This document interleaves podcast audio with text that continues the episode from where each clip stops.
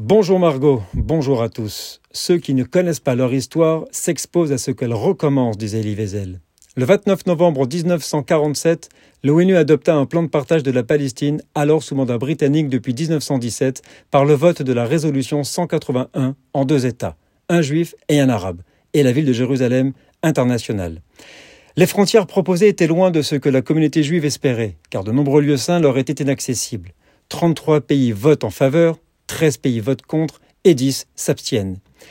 Suivis à la radio par les juifs du monde entier, des manifestations de joie éclatèrent, des milliers de personnes dansèrent dans les rues du nouvel État, ressuscité sur sa terre ancestrale, accomplissant un vieux rêve de 2000 ans.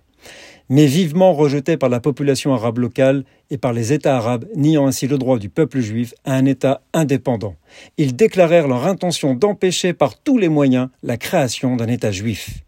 Et lorsqu'Israël déclara son indépendance le 14 mai 1948, cinq armées arabes envahirent le nouvel État le soir même, cherchant sa destruction.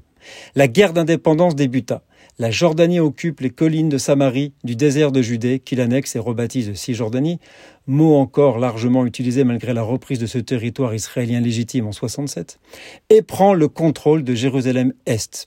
Israël gagna cette guerre mais en paya un prix toujours trop important. 1% de la population totale perdit la vie. Côté arabe, 700 000 personnes entendirent les appels à fuir de leurs leaders.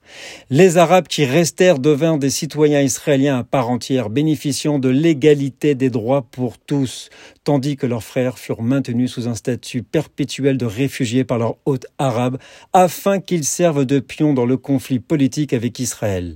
Pendant ce temps, 800 000 juifs furent expulsés des pays arabes et trouvèrent refuge en Israël, où ils construisirent une nouvelle maison. À la fin de la guerre, l'Égypte prit contrôle de la bande de Gaza et la Jordanie annexa la Cisjordanie.